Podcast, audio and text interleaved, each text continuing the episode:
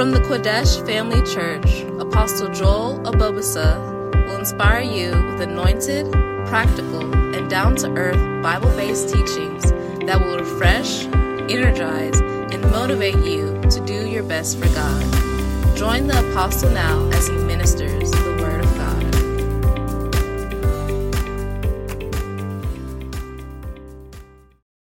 Wow. Wow. Hallelujah. Wow. That's okay. That's okay. That's okay. Amen. Mm-hmm. All right, let's pray. Father, we thank you for this afternoon. Thank you for another opportunity to hear your word. We pray for the spirit of encouragement. We pray for direction and the help of the Holy Spirit. In Jesus' name, amen. Well, put your hands together again and you may be seated. Yes, good to see all of you again. It's always wonderful to come to church, yeah, um, and to see again all of you and how the Lord is taking care of you. Amen. The Kirujas are back. We missed them.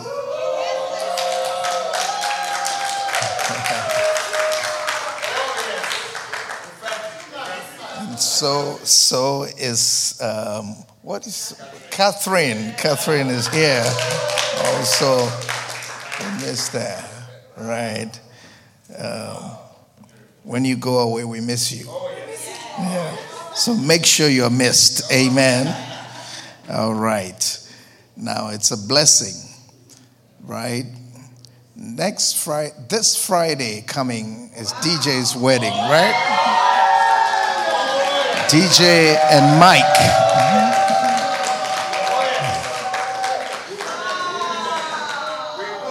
DJ has been she has been singing through mics for a long time. She's finally get to have her own mic. She's finally going to get to have her own mic for herself. So I don't I don't know what she's going to do with him. But we know what DJ does with mics.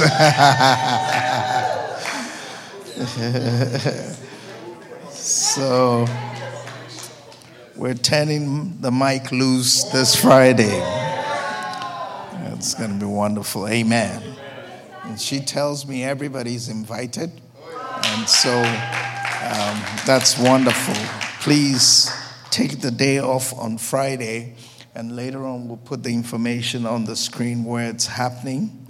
It's happening at her granddad's church, and then the reception is going to be here, right? Okay, so take the day off on Friday and come and see something beautiful. Amen? Amen.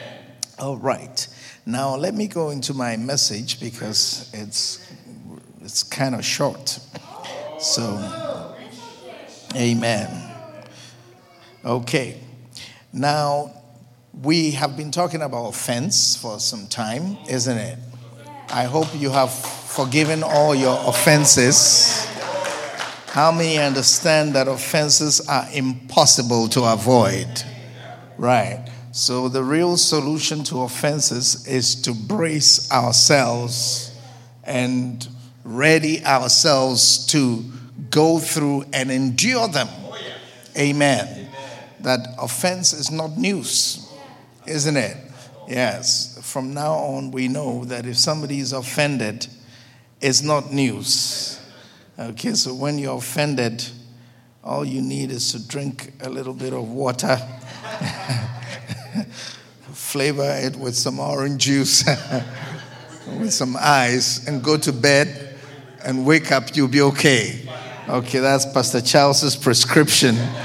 So if we follow it, I think we'll be okay. Amen.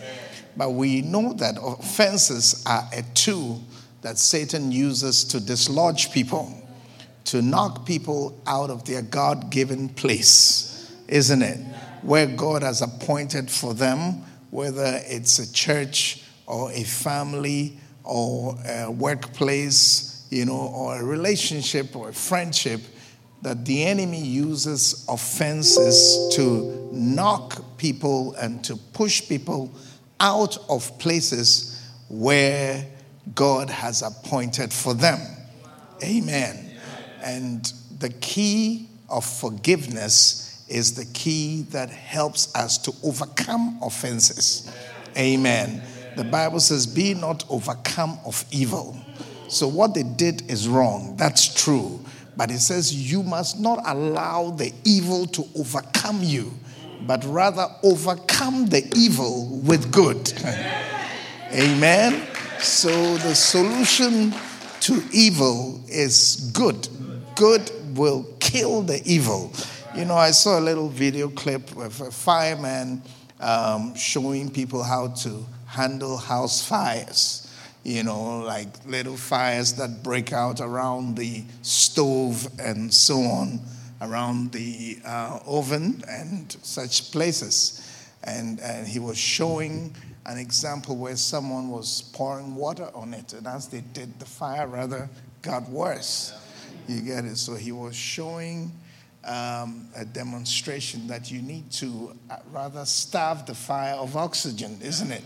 By throwing something on it that will reduce the air that goes to the, water, the fire so it dies.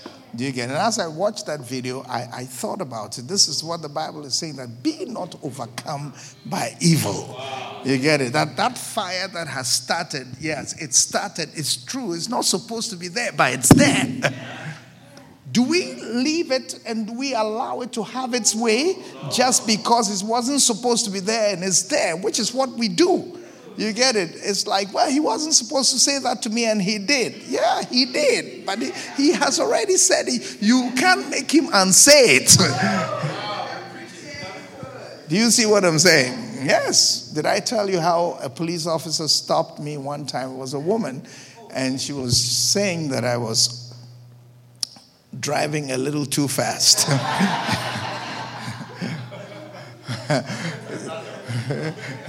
yes, that was her opinion.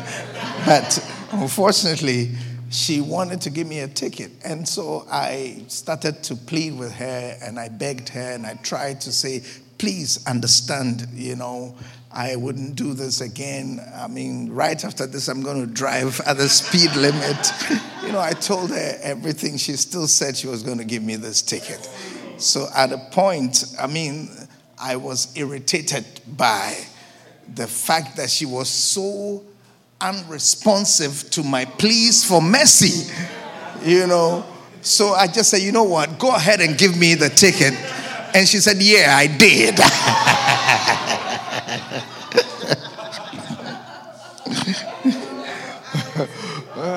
you know, she was rubbing it in. Do you see? yeah. So sometimes you can't do anything about it, it's already happened. Do you get it? Do not allow the fire to burn out of control. Because, you know, if you allow your hurts to lead you and to control your life, you'll be surprised where they'll take you. You get it? And you'll be surprised what they will rob you of. You'll be surprised what you can lose because you are hurt and you are bitter. Do you get it? You'll be surprised how low you can descend, you know, just because you are hurt and you are bitter. You'll be surprised the amount of venom that can come out of your mouth, poisoning other people's lives, other people's minds, and other people's situations. You'd be surprised how toxic you can be to any human existence and any group of humans who are living in any place. Do you see? Just because you are so offended, you get it? Yes. And your heart becomes filled with bitterness. And when you enter that state, you know, you create a conducive atmosphere in your heart and in your life for demons to inhabit you. Do you, do, you, do you get it? Yes. You can, you can set the stage where, where demons are comfortable in such a place. Yes, because the, the sort of feelings and, and emotions that are going on there are compatible with the habitation of demons. Do you, do, do, do you get it? Yes. You know, animals and so on, they dwell in places where they, they are comfortable. You get it? They, they, they stay in places. Even you would sit in a place where you're comfortable. Sometimes you waiting, maybe at the airport or something, you sit next to some people and they're talking so loudly. You get it? I mean, they're having a conversation and it's so loud. You just get up and leave. Not that there's no seats there, but the place is not conducive for uh, your comfort. Do you see what I'm saying? Yeah, so you relocate in the same way, if you have um, a place that supports, you know, what you like, sometimes you sit in a place and you like the music they are playing. And that makes you very comfortable there. And then you go and tell your friends, Can you come over to this place? That's exactly what demons do. You get it? So you see that when demons inhabit a person, the Bible says they invite other demons to come. You've seen that before. Matthew chapter 12 and verse 43. Matthew chapter 12 and verse 43. The Bible says, um, when an unclean spirit is gone out of a person, right? Are you bringing it? When the unclean spirit is gone out of a man, so he's gone, isn't it? He's free. He walketh through dry places, seeking rest, and findeth none. Do you get it? Now you can see that demons are looking for comfortable places. They're looking for a place where they are not harassed. You get it? And sometimes your mentality creates comfort for an evil spirit. You see, the way the way you're thinking creates that place, resting place for an evil spirit. Do you get it? Your, your determination to revenge, to get even, you know, the bitterness you're hosting, you know, makes an evil spirit that's passing by just look through inside there and can just see, oh, this, this, this, this looks like, a, yes. That the way this person is thinking, if I even add myself to it, they won't even notice. They would think they're just handling, you know, there's, you know, normal resentment, but they wouldn't know that actually a spirit has come to take over and is living in that place. Do you get it? So he's seeking rest, and when he findeth none, then he says, I'm going to go back to verse 44. He says, I'm going to go to, um, I will return to my house from whence I came out. Do you see? He's going back to where he came out of, and when he's come, he findeth it empty, swept, and garnished. You see, again, can you see that demons are always looking for a place where they can be comfortable? Do you see? Yeah, so sometimes the way you think about issues and about things, you know, make your life a comfortable place for an evil spirit. Now, when he finds such a place, verse 45 says, Then what does he do? Then goeth he and taketh with himself seven other spirits more wicked than himself. Do you see? So, can you see that now the original spirit is going to throw a party and invite other evil spirits more wicked than himself to come and say, Look, I've found an empty house. Let's live there. You see, so the last state of that man, he says, they enter in and they dwell there. They dwell there. They enter in and they dwell there. So this person was free of evil spirits, but now the spirits have returned and have multiplied. Do you get it? And it says the last state of that man is worse than the first. Amen. Amen. Then he says, Even so shall it be unto this generation. So I want you to know that it is very, very important that we follow the word. You know, when evil spirits, you know, when, when you change your mind and your thinking to agree with the word, you create a life that is incompatible with what the evil spirits want.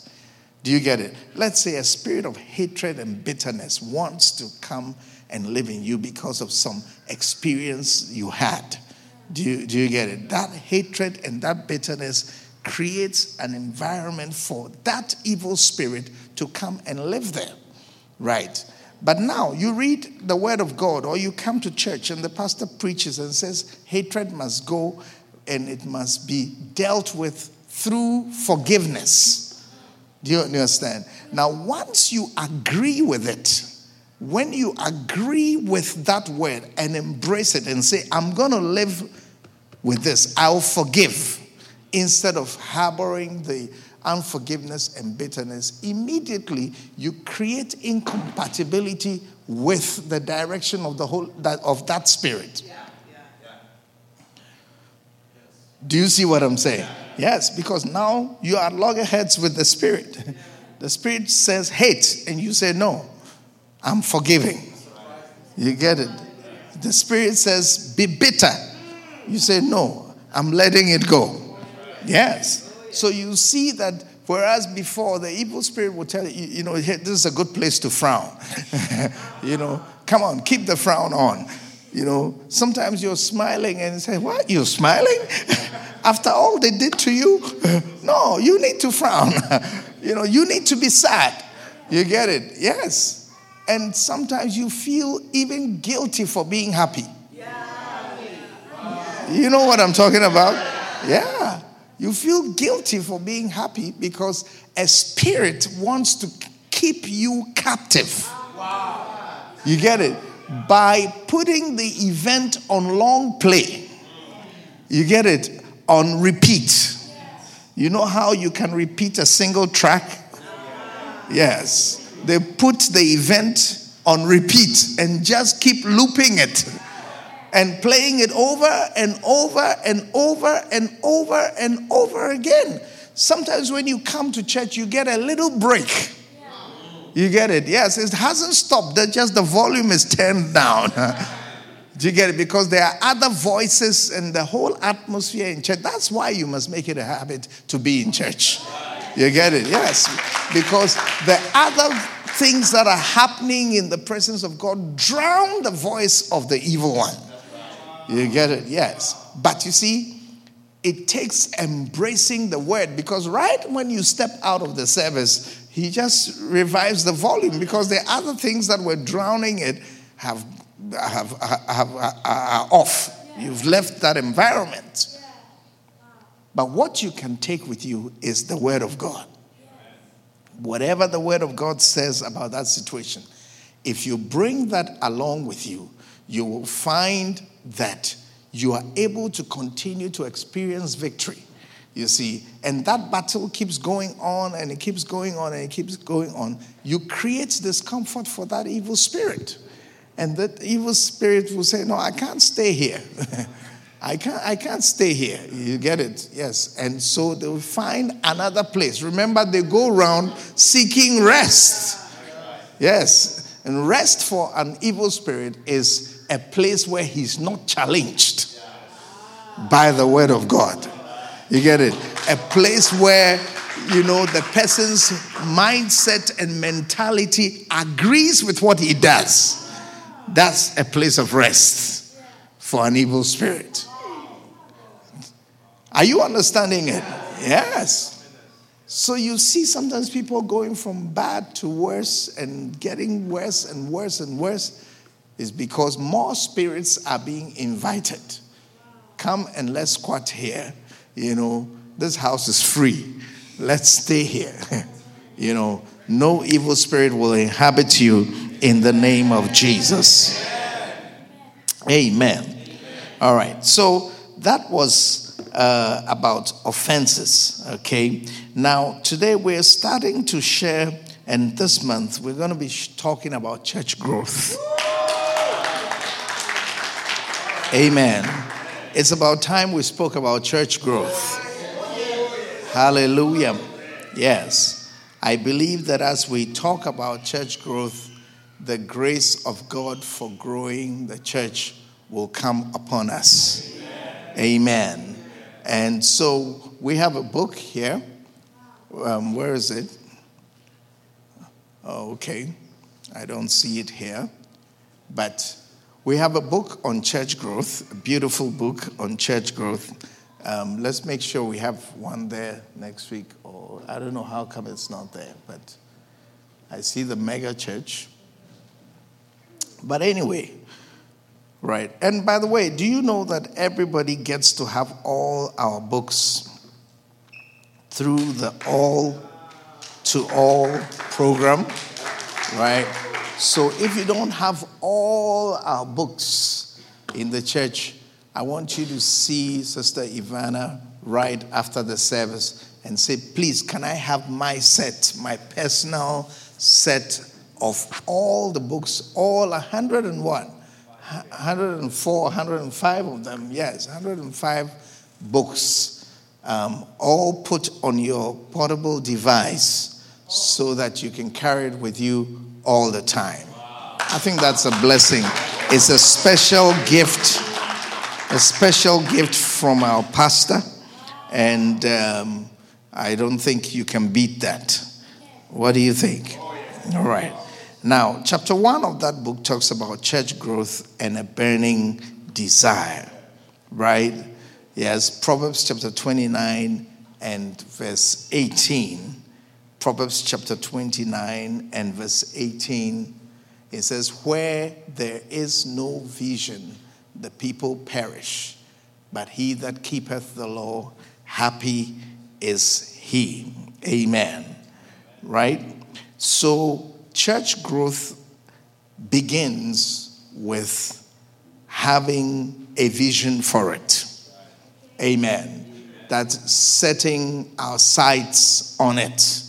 That this is something that we want to achieve. Amen. You know, God wants the church to grow. Why does God want the church to grow? It's because of what a church is. Amen.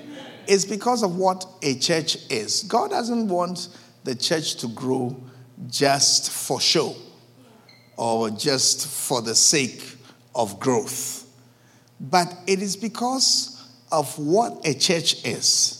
Now, a church is an assembly of people who have been saved as a result of our attempt at fulfilling what the Bible calls the Great Commission. Right? Or not the Bible, actually, it's not the Bible that calls it the Great Commission, but it's come to be known as the Great Commission. I would like to know who named it Great Commission. But it is indeed the Great Commission. What did you say? Salvation Army. Um, Salvation Army is uh, William Booth, right? He called it the Great Commission. Okay. So now, Matthew chapter 28 and verse 19. Matthew chapter 28, verse 19. The Bible says, Go ye therefore and teach all nations, baptizing them in the name of the Father and of the Son and of the Holy Ghost. Then it says, teaching them to observe all things whatsoever I have commanded you. And lo, I am with you always, even unto the end of the world. Amen. Amen. Now, this is what has been known as the Great Commission, isn't it? Where Jesus told us these are supposed to be some of the last words of Jesus. So you would find something similar in all the Gospels. At least Matthew, Mark, and Luke, you see Jesus saying something similar, sending the people, go and preach, go and preach, and preach the gospel to everybody. And then he says, Teach them to observe all things whatsoever I have commanded you. You know, now our attempt to teach people all things whatsoever He has commanded us is what makes us create a system called a church. Do, do, do you get it? Because if you're going to teach someone a lot of things, then you need some structure.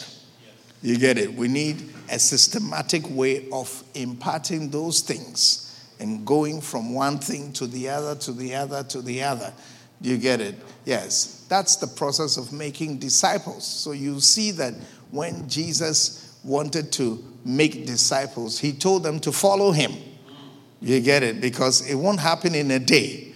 You get it? It won't. There's a difference between a, a disciple and someone who experiences a one-time miracle from Jesus Christ in the multitude. You get it? He is not a disciple. He's had an encounter with Jesus, okay, but that's not a disciple. Now, the ones that he called disciples, he told them, You're going to need to follow me. You get it? It's, I'm going to have to teach you a number of things over a period of time.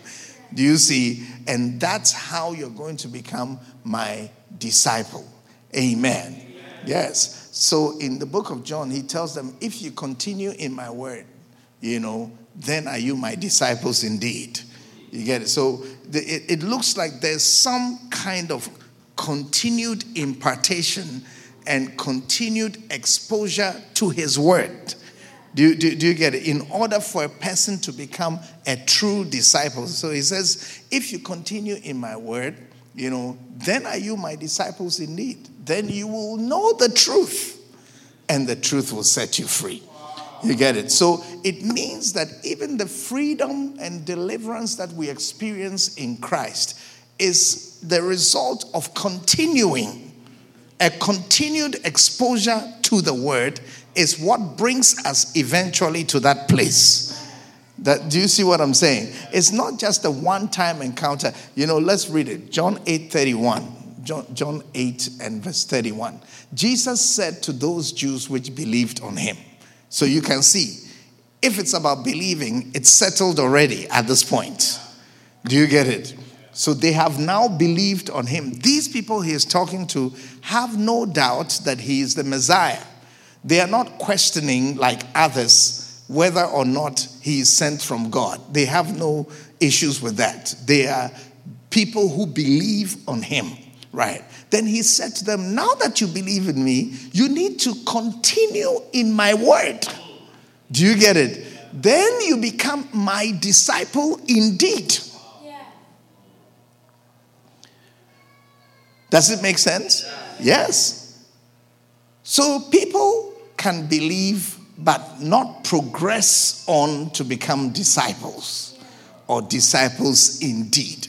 A disciple indeed is like a confirmed, you know, uh, um, the disciple. You get it? Yes. You know, I was going to travel this morning and then I bought a ticket. yeah.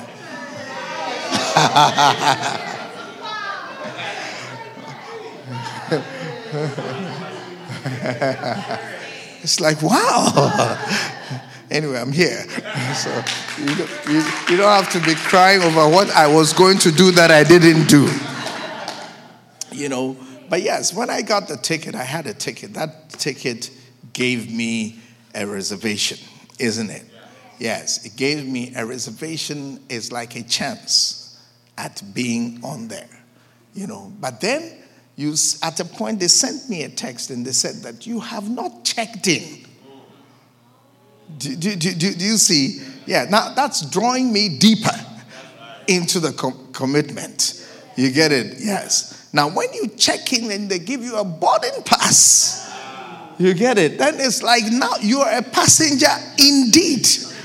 At that point, they don't assign your seat to anyone.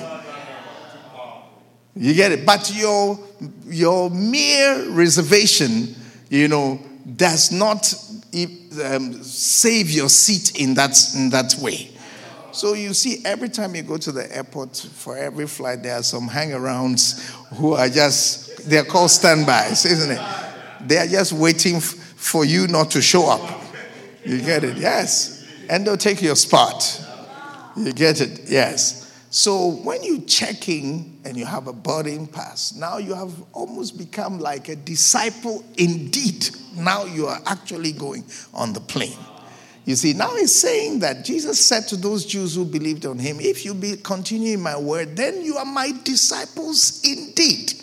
You see, then verse 32, it says, From that point, you will now know the truth, and the truth shall set you free. Do you see? The truth shall make you free. So it means unless you progress to becoming a disciple indeed, you will not experience this verse, which is knowing the truth and the truth making you free. So, it, what it means is that our walk with God requires progression and it requires growing in Him. Do you see what I'm saying? In order for us to experience the fullness of what He has for us. Now, that process of growing in Him is what is accomplished in a church. Do you get it? So, the church is an assembly of people who have believed, you know, and then the continual impartation and exposure to the word, the teaching of the word systematically and gradually to those people is what we call the church. Amen. And within the church, there are other experiences. We also have worship, we have prayer, we have other activities that all help people to grow. Once I saw a little kindergarten and it was called Growing Room. The Growing Room, right? Yes. It's like that's where, you know, you bring babies and this is where we grow them. you get it? I thought that was a cute name for a school. You see, yes. So it's important for us to understand what a church is. You get it? Yes. And because the devil knows what a church is, that's why he likes to attack the church. He attacks the church because that's where people grow. That's where people are fed spiritually. That's where people develop. That's where people become giants in the Lord. That's where people are, are prepared as disciples to be sent out to make more disciples. You get it? So, a church is not a good place for the devil. He doesn't like it. He hates it because it, he sees it like a cell. You know, this thing is where it all begins. This is where the power comes from. And so he likes to fight churches and tries to, you know, uh, um, um, degrade even the experience in that place by setting up quarrels, issues, confusion, so much thing, you know, so many different things going on so that that process is, is, is, is, is interrupted and disturbed as much as possible. Amen. Amen. Now, I was trying to answer why God wants the church to grow. Now, because of what the church is, which is the assembly of believers, God wants it to grow because when the church grows, it means the believers have multiplied. Do, do, do, do you get it? And it means that the disciples have multiplied. You know, John chapter 16 and verse 15, which we were reading recently at our camp. John chapter 15 and verse 16. Jesus said, You have not chosen me, but I have chosen you and ordained you that you should go and bring forth fruit and that your fruit should remain. John 15, 16, right? John 15, 16. Yes. He said, You have not chosen me, but I have chosen you and ordained you that ye should go and bring forth what? Fruit, and that your fruit should remain. That whatsoever ye ask of the Father in my name, he may give it you. Amen. So you can see these words from Jesus Christ are telling us that his intention for every one of us is that we would go and bring forth fruit. Do you see? Yes, the fruit of making disciples, you see, the fruit of speaking the word of God to people and converting them to Christ.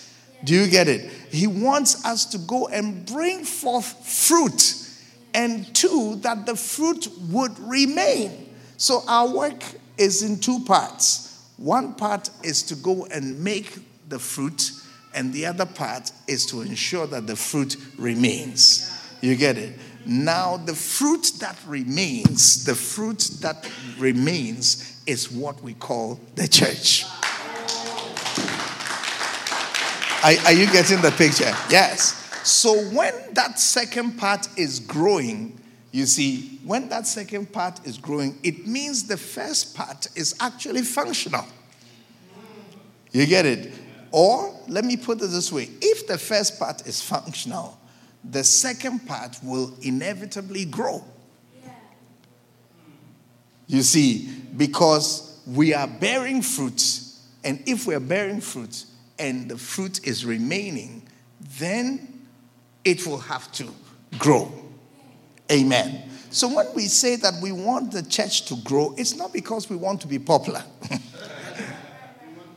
Do you get it? Yes, or that we want power.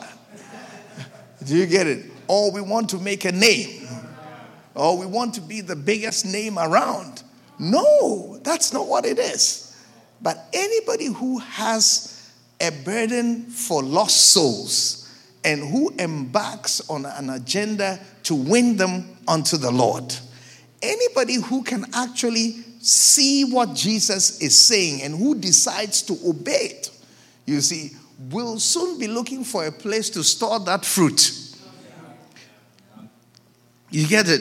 If you start bearing the fruit, you begin to look for a, how do I, where do I put the fruit so that I can do the second part, which is to teach them to observe all things whatsoever I have commanded you.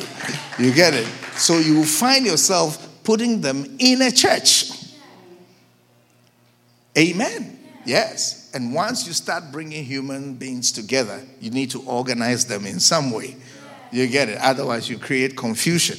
So when people say, I don't like organized religion, I don't like, you know, once you start bringing people together, you're going to have to arrange them. You get, you're going to have to organize them. You're going to have to say, now, Dancing Stars will start first. After that, the choir will come. Okay, the ashes will be in this color, and the kids will be in that room, and so on and so forth. This person is going to be the leader of this, and that will be the leader of that. It's, it's inevitable. Once you put people together, you need to organize them. Are you, are you getting the picture? Yes. So, a lot people make a lot of arguments that you can see they have not thought through it properly. Do you see what I'm saying? Right. So, churches must grow. Amen. Amen. And in chapter 1, we're saying that we need to have a burning desire for that growth to occur. Why? Because if the church is growing, it means more souls are being won unto the Lord. Are you getting what I'm saying? Yes. And if more souls are being won unto the Lord, it means fewer people are going to hell. Right. Do you get it? And if fewer people are going to hell, then it means Jesus is achieving the purpose for which he came.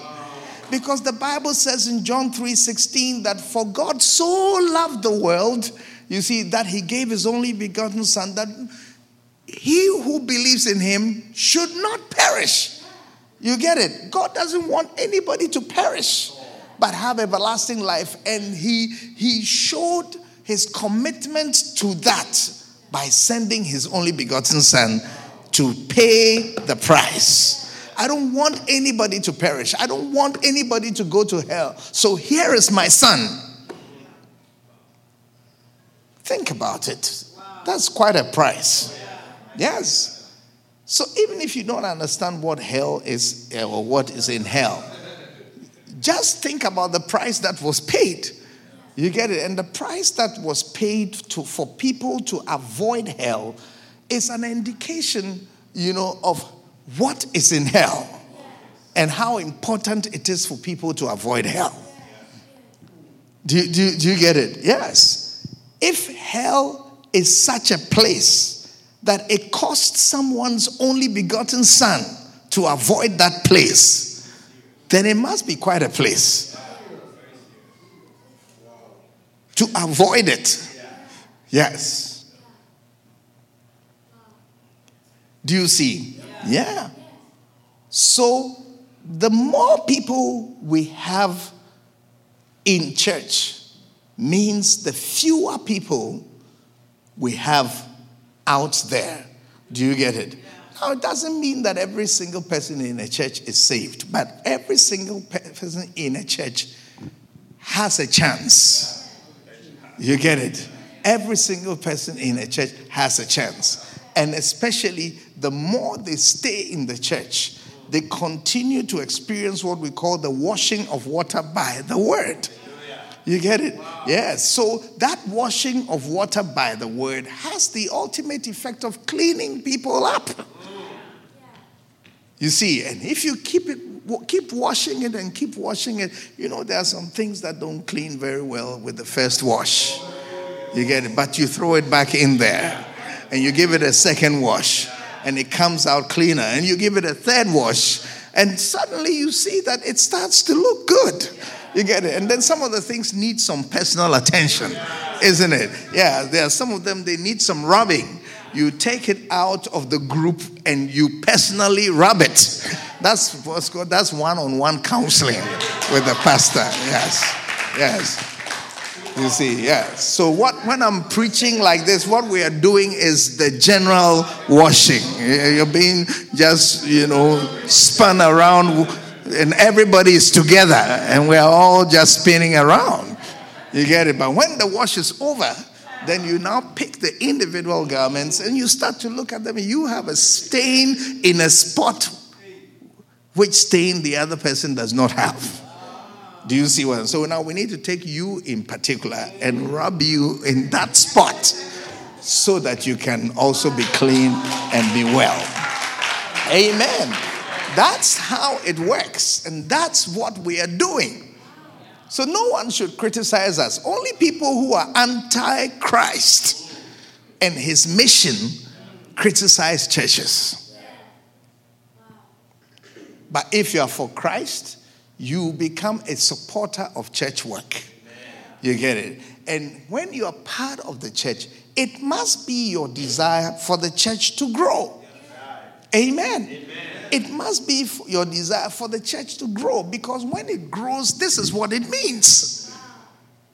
It means fewer people are going to hell. You see, it means Jesus is achieving his aim and his goal. God is achieving his purpose for sending his son. You know, and we're making the death of Christ on the cross fruitful. And more and more people are benefiting from the blood that was shed on the cross. Hallelujah. That blood that was shed on the cross has the capacity to clean the whole world. The Bible calls him the Lamb of God, which taketh away the sins of the world. That's the capacity of the blood that has been shed already. And since it's been shed already, now we just want it to wash as many people as possible because it won't take another son to die. You get it? The one son who died is enough for the whole world. So we, we our job, God is counting on us to let the world know that the price is already paid. Do you get it? The price is already paid. People don't need to remain in their sins. People don't need to walk in their sins. People don't need to go to hell. They really don't have to go to hell because the price is already paid. You know, and an escape from hell is actually free. Amen. It's actually free. The Bible calls it the gift of God. The gift of God. It says, For by grace are ye saved through faith, and not of yourselves. Isn't it? Ephesians chapter 2 and verse 8. Ephesians chapter 2 and verse 8. Ephesians chapter 2 and verse 8. Right? I hope I remember that we are in church, not at a camp. right? But listen, Ephesians chapter 2 and verse 8. It says, For by grace are ye saved through faith, and that not of yourselves. It is the gift of God. You get it? So nobody should be sitting somewhere and saying that, you know, I, am waiting till I qualify or I am trying to be good so I can be saved. You can never be good enough to save yourself. No, Jesus has paid the price. It says it's by grace that we are saved and we connect to it through faith. You get it? Faith is the straw. Faith is like the straw by which we draw on the, that gift of salvation. Yes. Do you understand what I'm saying? Yes. You know how somebody gives you a drink, you know, and then they put a straw in it. And through that straw, you are able to draw on everything that is in that cup. And he says, It's by grace that you are saved, and it's through faith. That not of yourselves. So forget about yourself. Stop trying to get better before you come to church. No, that will keep you out of church forever. Yes, because salvation is not a self improvement exercise. No, it's not a DIY project. It is the gift of God. It is the gift of God. It is the gift of God. It is the gift of God. Yes. And if it is a gift of God, then why wouldn't we expose as many people to that gift as possible? Do you understand? Yes. Because, you know, sometimes our selfish human ways, you know, make us not let people know about other good things that they could also have. But not salvation, you see, because you don't become any less saved because someone got saved. You don't get less of the gift because others have to get more. Do you see what I'm saying? Yes. You'll be saved all right and remain saved. So feel free and introduce another person to that gift. Do you understand? Yes. And in verse 9, it says, It is not of works, isn't it? Verse 9, Ephesians 2 8, verse 9, quickly, please. Verse 9, right? It says, it is not of works, lest any man should boast. You know, not of works, lest any man should boast. Yep, not of works. There's no contribution to it. Hallelujah. So that's our job. And if we do this job and tell people about Christ and bring them in that they should remain in Him, you know, it should naturally produce a growing church. Are you getting it?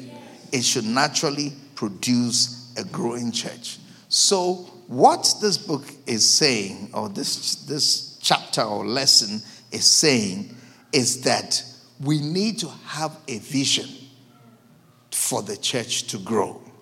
Amen.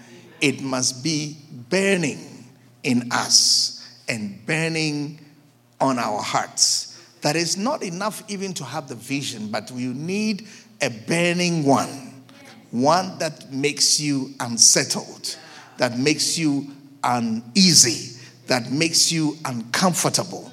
Do you see? One that is turning within you, and you have this burden. You have this burden. You know, the other day I took some people somewhere, and then I, I sort of felt that I forgot to turn off the, the, the, the, the burner. You know, yes. And we were downtown. yes. And I started to have a burning desire to go home. Do you get it? Yes. I started to have a burning desire to go home. And I tell you, even though um, we were looking around, it was my brother. My brother was around this week, you know.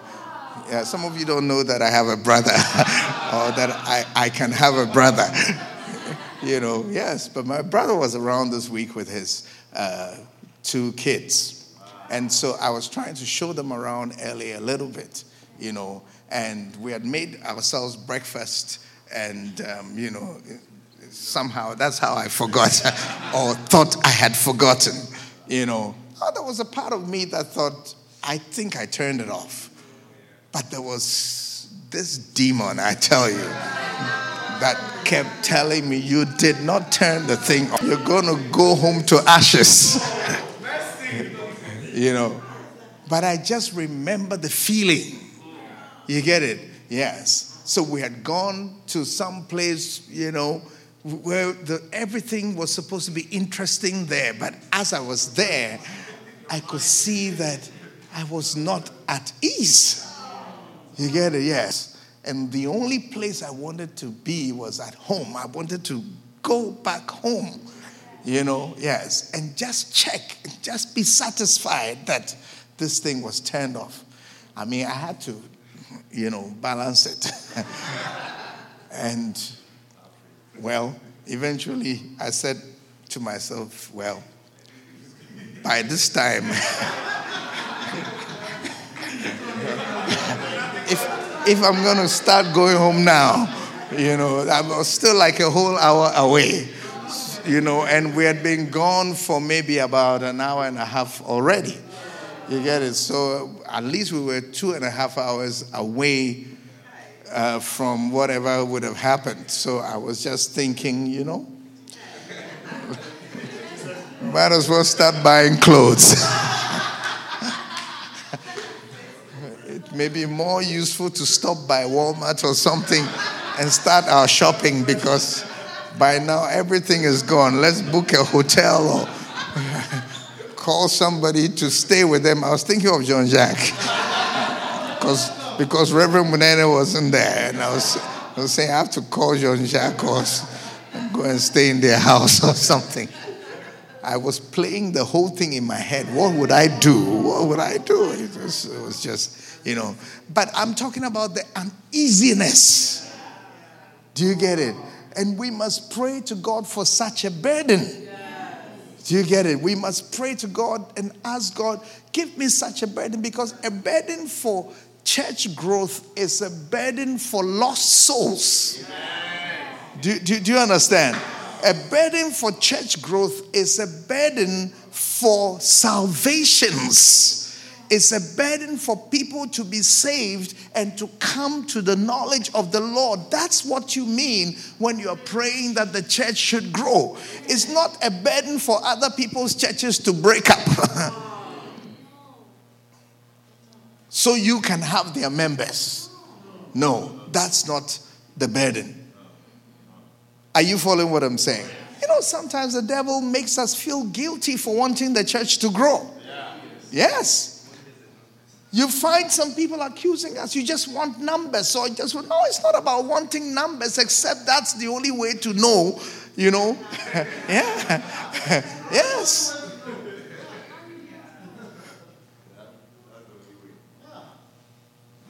How are you able to know something is expensive?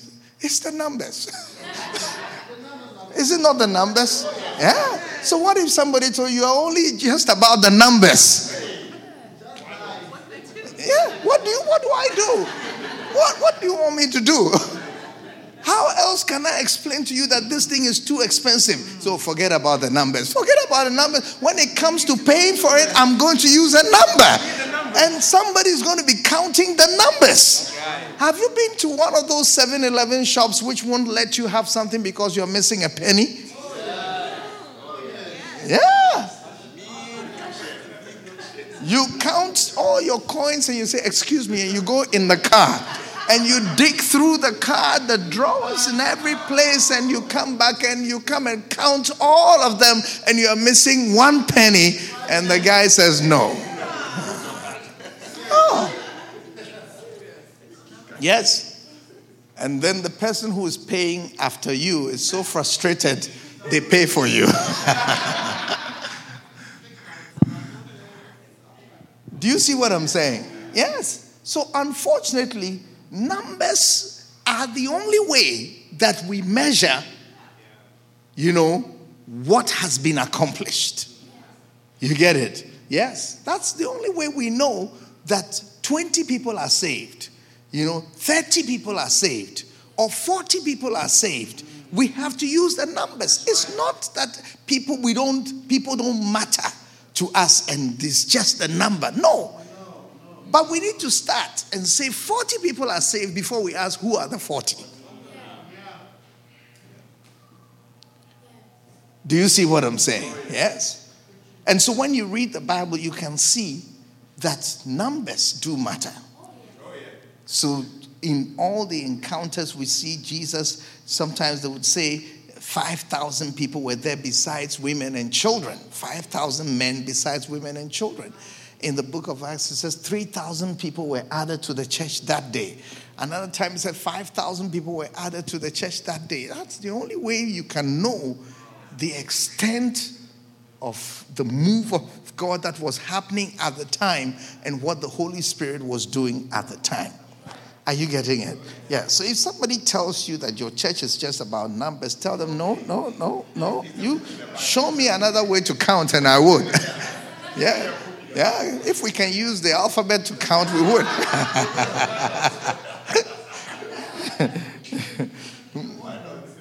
Yes, we, we will be talking about alphabets. Yes. yeah. So, how many people got saved today?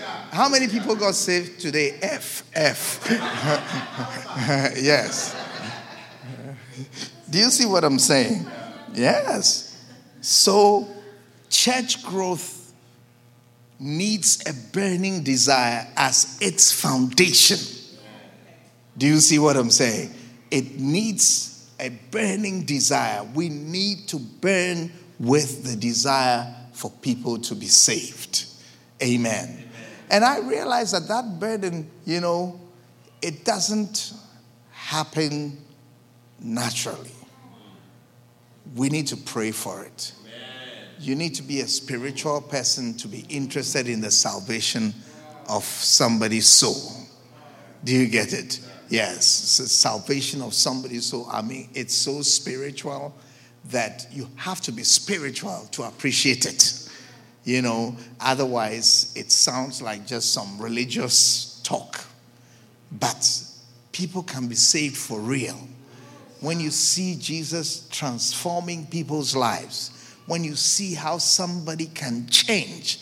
You know, I think recently Yvette was sharing her testimony here, you know. Yeah. You get it? Yes. Now I missed it, but when, when I went home, I watched the video and I heard the testimony, and I was just thinking, that's a blessing. You get it? Yes. That's a blessing. When you hear about Jesus changing lives, you see what a difference Jesus can make in a person's life. Oh, yes. What a difference. And once you start to see him making that difference, you want to see more. If you love people, if you like people, you know, you want to see more. If the love of God is in your heart, when you see people, you know that this person does not have to be this way. You know, this person can change. There's hope for this person. I mean, some of the people, their families have given up on them. Yeah. Even some people have given up on themselves. The person himself has no hope in himself. Yes. Some of the people who continually, you know, commit crimes, you know, and repeat crimes and so on, many of them is just because their life to them is worth nothing. In prison, out of prison, doesn't make a difference. You get it? They even feel safer in prison. Oh, yes, some people feel safer, you know, in jail because somehow there's a community, you know, and there, there's, there's some family of some sort you get it? And there's food and raiment. yes.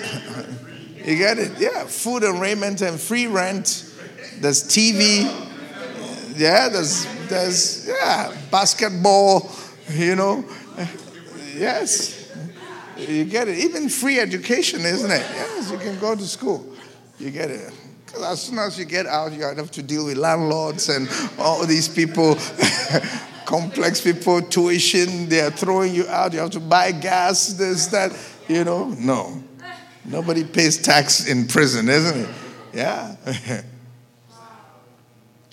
the people who look after you pay taxes, and their taxes look after you, and you are free. yeah. Do you see? So they commit crimes and go back. But when you see what Christ has done in somebody's life, you know that this person, there's hope for him. Yes, all he needs is Jesus. All he needs is an encounter with Jesus. That's what he needs. That's what he needs. And you want him to have that encounter. But you see, you will not naturally think that way about people. You have to pray and ask God to give us the burden. Do you see? That, Lord, let me see more about people than their physical being. Help me. Put, put people on my heart. You know, give me an interest in the salvation of people. Do you get? That's what makes people give themselves for the work of God. Hallelujah. Yes. You start to be interested in the salvation of people. You begin to see and get a revelation of what it means to go to hell. You know, and what it means that a person is just walking around, but really on the day he drops dead, it's over. His best chance for salvation is while he's alive. Actually, it is his only chance because after he dies, it's finished. The Bible says it is appointed for man wants to die and after death judgment. Hebrews 9 23. Do you get it? It says it is appointed unto men once to die and after death judgment. You see, and because we didn't make the appointment, we don't know when it is. You get it? Yes. If I tell you I've made an appointment for you, you wouldn't know when because you didn't make it. so look at it. And as it is appointed unto men once to die, but after this, the judgment. You get it? So there's an appointment for you to die. The reason why you don't know when is because you didn't make it. Do you see the thing? Yeah. You see, it's the same as an appointment that I have made for you. But because you didn't make it, you don't know. I have to tell you. Do you get it? So people are moving around, and we never know how close someone is to hell. You get it? We never know how close someone is to their appointment with death. We really don't know that for some of the people we meet, it is their last opportunity. Yes. For some of the people we meet, you are their last hope. You're the last person who could have told them something that would have helped them to avoid eternal suffering in hell. Do you see? That's why we need to pray for that burden. That Jesus would give us that burden.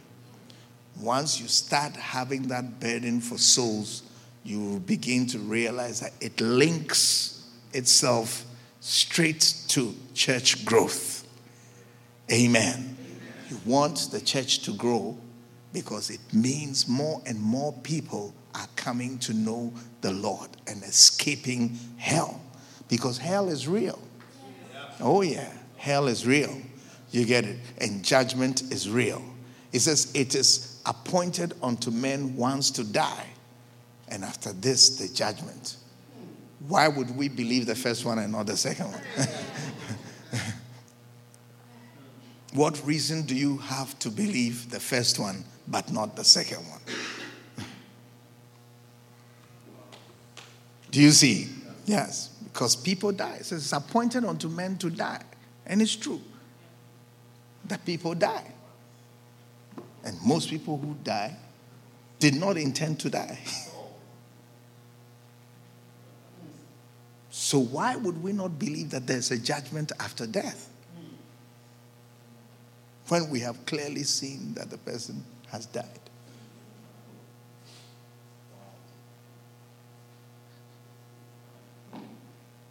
If I tell you that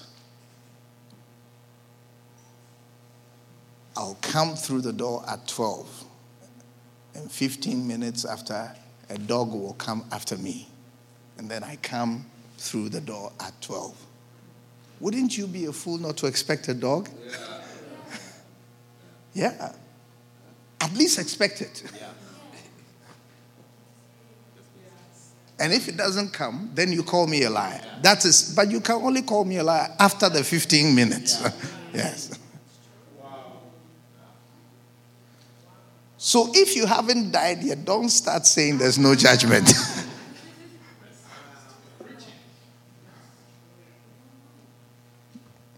Do you see? Yes. yes. Now, then chapter 2 talks about lay, the layman. You get it? That this church growth we are talking about can be achieved through lay people. Right? So, chapter 2 defines who is a layperson. That a layperson is an ordinary person, a layperson is a normal person, a layperson is a commonplace person, a layperson is a regular person, a layperson is a usual person, is an everyday person, is an average person, is a person who is not a professional, who is not an expert, who is not specialized, who is not skilled, who is not trained, who is not certified, who is not licensed. Do you get it? In other words, lay people are ordinary people like you and Amen. And we're saying that church growth can be achieved through such people. Hallelujah. In other words, it doesn't take a pastor to grow the church. It's not just the pastor. You get it? This burning desire we're talking about is not there's something found in a pastor but it should be something found in the lay people also. That is the ordinary person, the average member of the church. Do you see? The usual person, the regular person, the unskilled, untrained, you know, just everyday person, you know, who doesn't wear a priestly collar or anything like that. I mean, if God was counting on pastors to save the world, his workforce would be very small indeed. Do you see? Yes. So cleverly, he has shifted the work to the layperson, ordinary people. Ordinary Christians and ordinary believers need to carry the burden for church growth. I want the church to grow. I want my church to grow. Hallelujah. Yes. And when you say, I want my church to grow, the church is the result. Do you get it? So then it sends you to the beginning, which is the work that creates that result. Hallelujah. So ordinary people can make the church grow. You can make the church grow. The church will grow through you. Hallelujah. Yes that lay people who have other jobs, you know, people who go to school, people who are engineers, who are teachers, accountants, you know, Uber drivers, DoorDash drivers. Who else? Doctors, lawyers, nurses, waitresses, mechanics all these people can help the church to grow. Are you hearing what I'm saying? Yes. You know, yes. And prophet gives us two keys here, you know, two keys that will help them accomplish that the key of sacrifice and the key of wisdom. that through, if people are willing to sacrifice, they will be used by God to grow the church. Amen. Amen. Yes. Lay people can be taught the work of the ministry. Amen. And the work of the ministry is very simple, you know, prayer and the ministry of the word, isn't it? Yes. Prayer and the ministry of the word, because Apostle Peter tells us in Acts chapter 6 and verse 4, he says, We will give ourselves continually to prayer and the ministry of the word. Amen. So it means regular, everyday people can be taught how to minister the word powerfully. First of all, everybody can pray, isn't it? Oh, everybody can join the work of praying for souls. And souls need to be prayed for. Oh, the Bible says intercessions need to be made for all men. You get it? Yes. It's a spiritual work. If people are held captive by the devil, you will not release them easily. Do you see? You will have to make an impact in the realm of the spirit in order to release them for salvation. Hallelujah. So it calls for prayer. We all need to pray. We all need to be prayerful. We all need to pray a lot, and we all can do it. Amen. That's why we need to join the flow prayer in the morning. Do you get it? Because it's, it's and, and this, you know, some time ago we used to have a, a whole prayer department in the church, you know, but to have a prayer department is, um, it's like, um, it's like maybe in a group you have, let's say in a group you have a breathing department. Do you see? As in breathing oxygen. You know, we can't have a breathing ministry where what we do is breathe.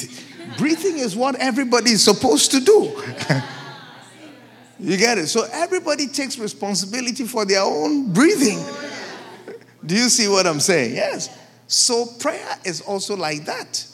And in the church, we realize that everybody needs to pray. It's not like a specialized ministry for some people. Same thing with evangelism. You get it? It's like a group of people who are supposed to do the evangelism for the rest of the church. No. Evangelism is a Christian duty. You get it? As much as prayer is a Christian responsibility. So we're supposed to do it whether we are in some group that specializes in it or not. Even if you're not in that group, you will not be excused from it. You're not excused from praying or evangelizing because you sing. Do you see? Yes. Let the evangelism team do the evangelism. We are the choir. no, it's not like that. So, lay people can be taught to visit and counsel younger Christians. Can we not do that? Yes. Lay people can be taught how to preach. What do you think? Oh, yes. I started preaching as a lay person. Yes. I used to preach short, short sermons. Do you see what I'm saying? Yes. So, ordinary people like you can preach. Marcus, you can preach. Why not? Yes, anybody who can gossip can preach.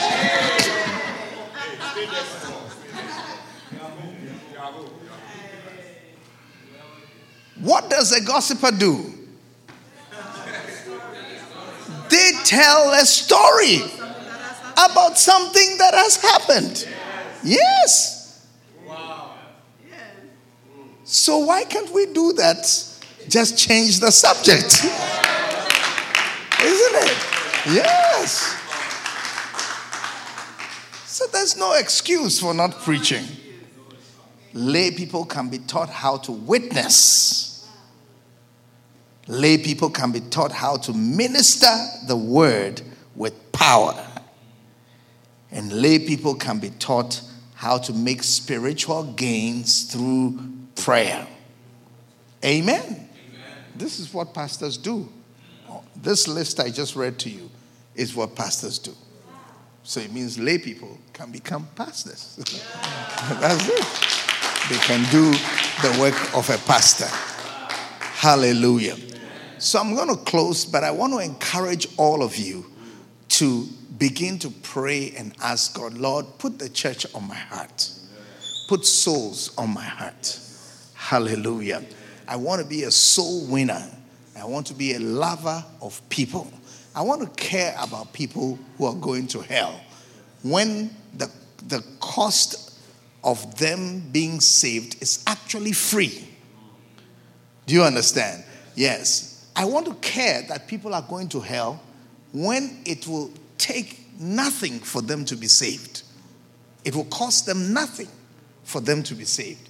Just yes to Jesus, which everybody can say. Do you see? Yes. Why should people go to hell? I mean, why should a person go to such a seriously evil place when the cost of escaping it is actually free? Do you see what I'm saying? Yes. That's why the government doesn't spare you when you don't send your child to school. Because you wouldn't have to pay anything. You see, yeah. Unless you go to one of these fancy schools. But if you go to a regular elementary school in your neighborhood, you should be able to go to school for free. Do you get it? So the government does not understand. You are not going to pay for it. You are just supposed to put clothes on your child, which you have bought already, and send the child to school. Even we will give your child lunch. Yes. And they call you, therefore, an irresponsible parent, and sometimes they take the child away from you. That you don't deserve to raise a child. Think about it. A responsible Christian does not sit back and watch people go to hell when the price for their salvation has already been paid. You get it? Yes. When their salvation will cost you nothing, why wouldn't we let them hear the gospel? Do you see? So that's our job. That's what God has called us to do. Amen. Stand to your feet and let's pray. Take two minutes and ask the Lord to make us soul winners and give us a burden for church growth. Hallelujah. Say amen. How many genuinely want that burden? How many genuinely want a burden for church growth?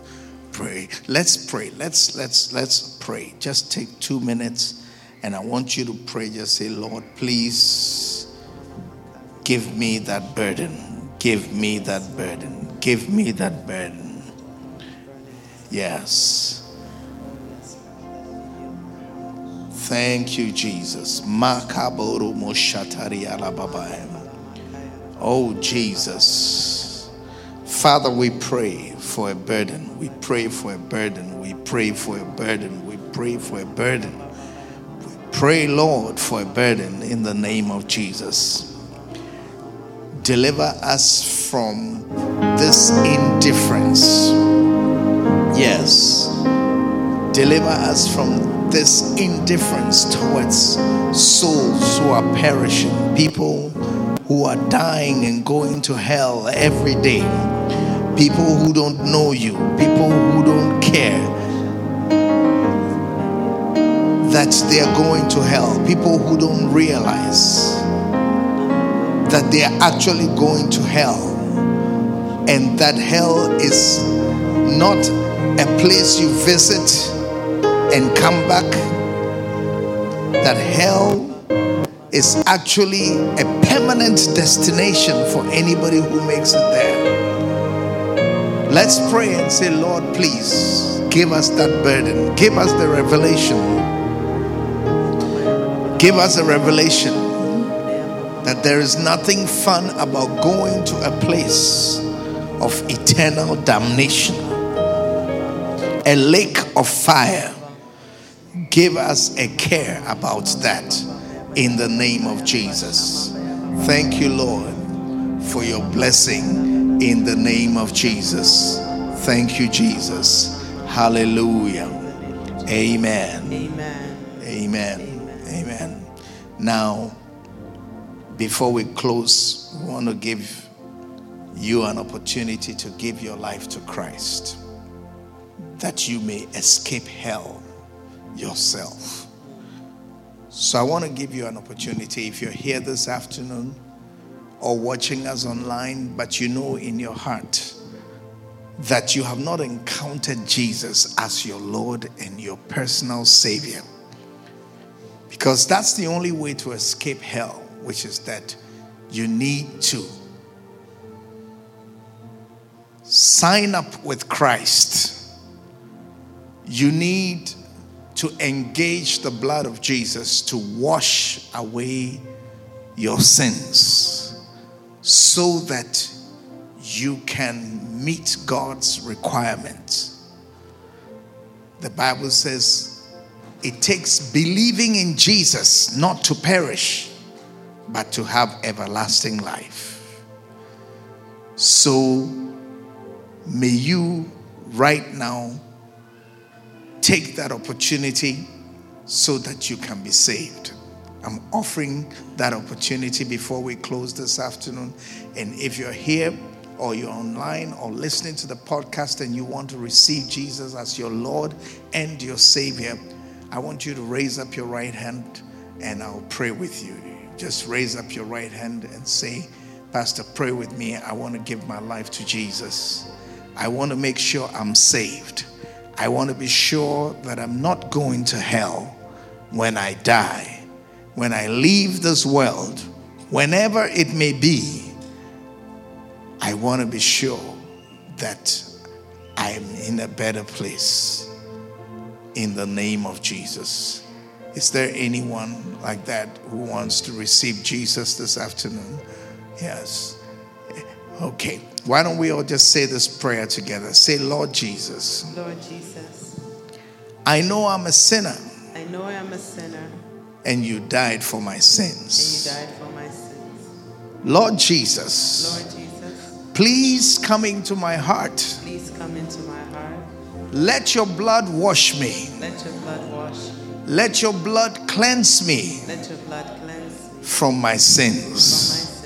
And make me a child of God. Make me a child of God. Thank you, Jesus, Thank you, Jesus, for my salvation. for my salvation. Thank you, Jesus. Thank you, Jesus. There is salvation in no other name There is salvation in no other name except in your name.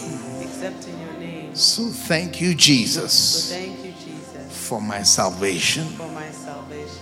Amen. Amen. Hallelujah. Put your hands together for the Lord. Amen. Now we want to have communion. Amen. We want to come to the Lord's table. You know, communion is a reminder of what it takes to be saved. Amen. Which is the body of Jesus Christ, which was broken for us, and the blood of Jesus Christ, which was shed for us. Amen. Amen. So in communion, we experience God's complete provision through the blood of Jesus or by offering his son, Jesus Christ. That's what communion does for us. So in communion, there's healing.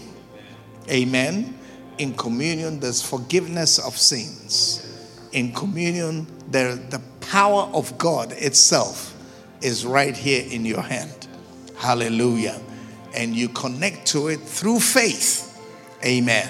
So I want everybody to have faith that this communion experience will be transformational. It'll touch your life. It will establish you in God, in Christ, and you will experience the power of God wherever you need it in the name of Jesus. Say amen. Amen. Right. So let's join our pastor at the First Love Center as he leads us in the communion. Amen. Oh, yes. Take your Holy Communion.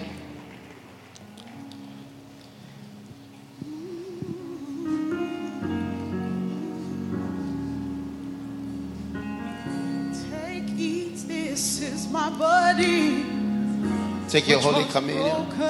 for you. Drink, this is my blood, which was shed for you. Whoever eats my flesh and drinks my blood has eternal life.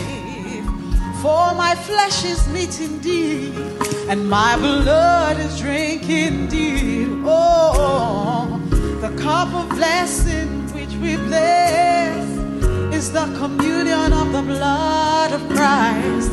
The bread which we break is the communion of the body of Christ. Oh, this is the holy meal, the meal of God. Ooh, yeah. It All right. Father, thank you for the body of Jesus Christ. Yes. We receive your multiple healings. Yes. I see multiple healings taking place as Amen. receive the Holy Communion. Amen. Healing from every curse. Yes. In the name of Jesus, the body of Jesus Christ. The body of Jesus Christ. When I see the blood, oh, yeah, I will pass over you. Ooh. Now the blood. How many have made some mistakes? Yes. May the Lord help you and strengthen you Amen. as you receive the blood of Jesus. The Bible says that though your sins be red like crimson, they shall be white as wool. Beginning from today, you are transformed from a red, whatever, into a white as wool. Amen. Receive the blood of Jesus. Yes. The blood of Jesus. The blood of Jesus. Lift your hands for your blessing. May the blessing of the Lord come upon you. Amen. May you experience healing from Yes. every continuous and chronic disease. Yes. Receive it in Jesus' name. Amen. Every pain, I rebuke pain Yes. and the reason for the pain yes. in the name of Jesus. Amen. The Lord grant you long life, Yes. grace to be a hundred years old, Amen. grace to survive many attacks, Yes. many dangers, Yes. many snares, Yes. many temptations. Amen. The Lord keep you Amen.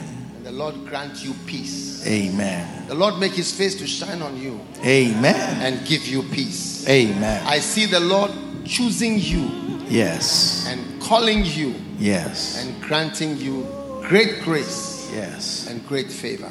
Yes. In the name of the Father, In the the Son, of the and the Holy Ghost. And everyone shouted, Amen. Amen. God bless you. Give your Lord the loudest Amen. Amen. Hallelujah. What a blessing. Amen.